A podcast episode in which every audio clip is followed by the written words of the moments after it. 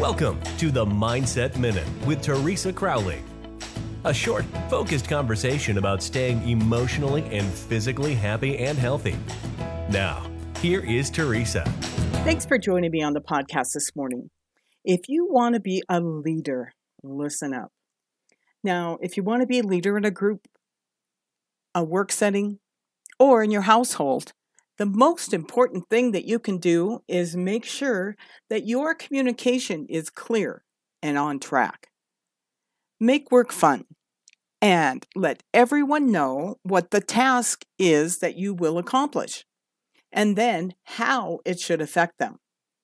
When you value a great performance, let that individual know or let the team know because the next thing that you will need them to do to lead them through it will be accepted with a much more positive and a less negative feeling when they feel value in their work.